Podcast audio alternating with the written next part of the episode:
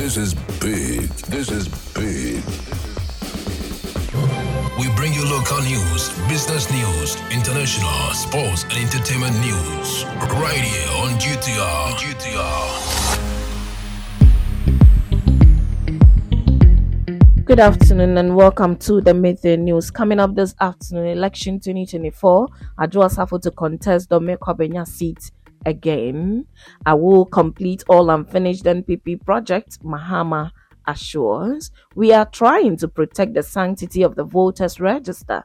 EC justifies limited voter registration exercise and we won't support school, Ghana Armed Forces assures. This business, sports and showbiz is coming in this afternoon's bulletin. The news will be read by Awentemi Akansukum. Now, the details.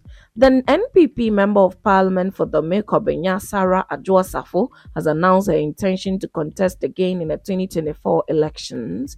Adwoa Safo, who first entered Parliament in 2012, publicly apologized to the President, the Vice President, and the leadership of the NPP over the past week for what she says were actions that affected the party. She was away for almost a year, living a vacuum in Parliament and the Ministry of Gender, Children and Social Protection, where she served as minister. Speaking to journalists after touring her constituency, Sarah Adwoa Safo said she had already informed the party of her intentions to run again. Politics is a game of numbers. If it's the will of God and the people want me, I will run again, Adwoa Safo said. The New Patriotic Party expressed its approval of the public apology made by the MP. The Deputy General Secretary of the NPP, Haruna Mohammed, stated that her apology is viewed positively and contributes to the party's image. She has done something positive and the party welcomes her apology, Haruna Mohammed said. However, some new patriotic party executives in the Dome Kwabenya constituency say they have taken the apology of the Member of Parliament Sarah Adwoa Safo with a pinch of salt. The NPP constituency secretary for Dome Kwabenya, Theophilus Labi, described her apology as habitual, adding that her re-election as parliamentary candidate for the next general election could adversely affect the party's chances in the constituency.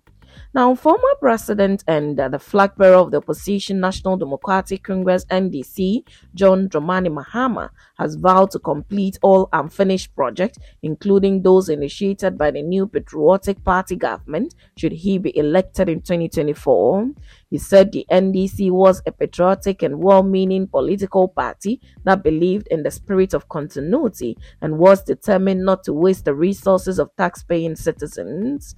I am making a promise that when we come, we will continue all abandoned projects even projects that this current NPP government does not finish, will continue and finish because they are funded by taxpayers' money. So when you abandon them, you're wasting the money of Ghanaians, he said. The former government said this on Saturday, September 16, at the NDC Greater Accra Regional Zongo Caucus Stakeholders Forum in Accra. The forum brought together representatives of various Zongo and Muslim sects and the institutions within the outs and outside the party to share their experience and discuss topics of mutual interest to create social connection and a sense of community. One notable personality at the forum was the national chief imam Sheikh Usman Nuhu Sharubutu. Mr. Mahama made the promise after accusing the current administration of neglecting landmark projects that his party started, particularly in Zongo communities, before leaving office in 2016. Now, in other stories, Deputy Electoral Commissioner Dr. Serebour Quaicoe says the Electoral Commission, as part of its mandate, is concerned with protecting the sanctity of the voters' register. According to him, those calling for the extension of the limited voters registration from the district offices to the electoral areas are only concerned about increasing the number of new registrants and not the sanctity of the register. He said the district offices are more equipped as at ensuring a clean register. The Electoral Commission has faced serious backlash from political parties, civil society organizations, and the general public for its insistence on carrying out the limited voters registration in the district offices only. According to those opposing the EC's action, the inaccessibility of the district offices and the cost of transportation, among others, are some reasons why the exercise must be further decentralized to the electoral areas. But Dr. Serebour Quaicoe says the ongoing district registrations are geared towards the upcoming district level elections. He explained that while the ongoing registration will be limited to the district offices next year, the Commission will roll out another registration exercise that will be held in the electoral areas. He said, We are revising the register to give those who have turned 18 years who want to take part in the district level elections to get the opportunity to register so that next year we can now go out fully with a continuous voters register. Now, the military has pledged to protect the constitution and the sovereign will of the people and not to engage in any activity that would threaten the peace and democracy of the state. The coups in West Africa are a major concern, but for us, we are resolved to protecting the constitution and the will of the people. If the people decides that democracy is the type of governance they want, then we, we need to respect that. The chief of defense staff CDS Vice Admiral Seth Amoama said when the leadership of the Ghana Journalists Association, GJA, paid the courtesy call on him at his office in Accra.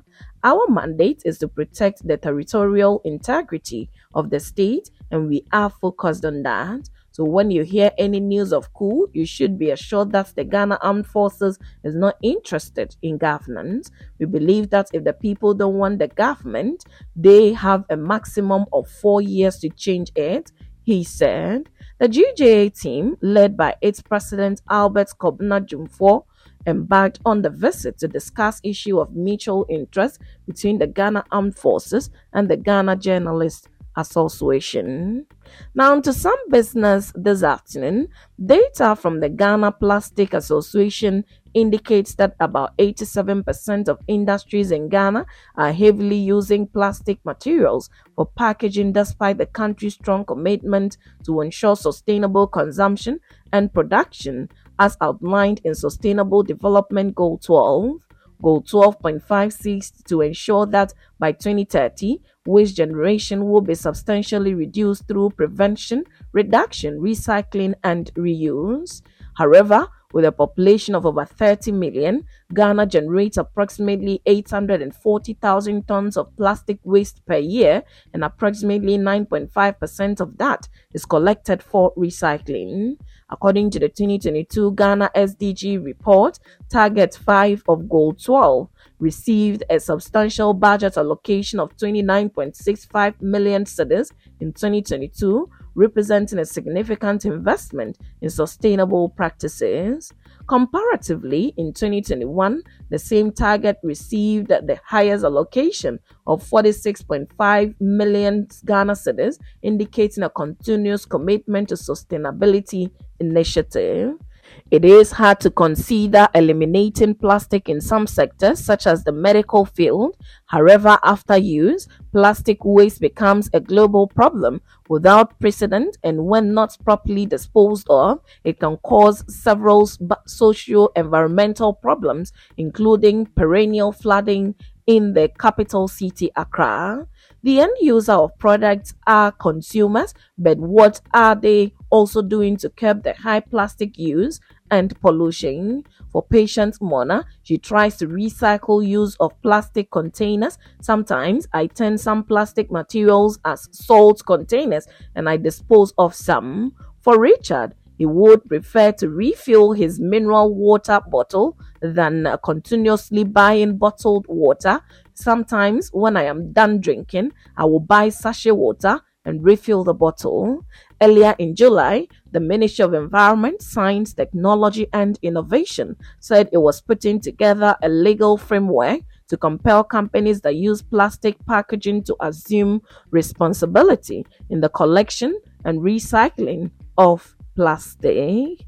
Now, to some sports this afternoon, the 2023 2024 betPawa Premier League returned in style with an action and drama packed weekend as teams look to put their best foot forward in the opening game. Hearts of Oak kicked off their campaign in a disappointing manner, losing by a lone goal on their travel to Real Tamale. Afriye Owusu stand the Phobians in the dying in the dying embers of uh, the game to secure the point for the home team. Kotoko, on the other hand, were held to goalless draw to newly promoted Hearts of Lions. Berekum Chelsea started their campaign in strong fashion by securing a win over Bibiani Gold Stars, courtesy of a, a Mancona brace. Legon Cities, on the other hand, had to dig deep to overturn a one goal defeat to emerge 2 1 winners. Great Olympics were held to goalless draw at home by newcomers Bofoakwa Tano.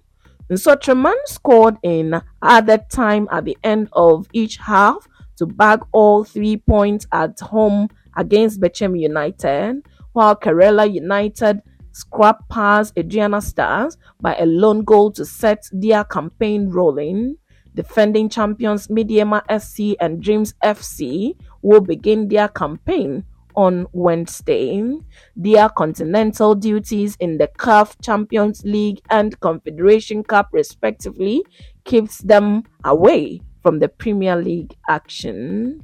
Now, to some showbiz this afternoon, Nigerian singer Teniola Apata, popularly known as Teni, has said the trauma of watching her dad, Simeon Apata, a retired Nigerian Army Brigadier General, being assassinated affected her life.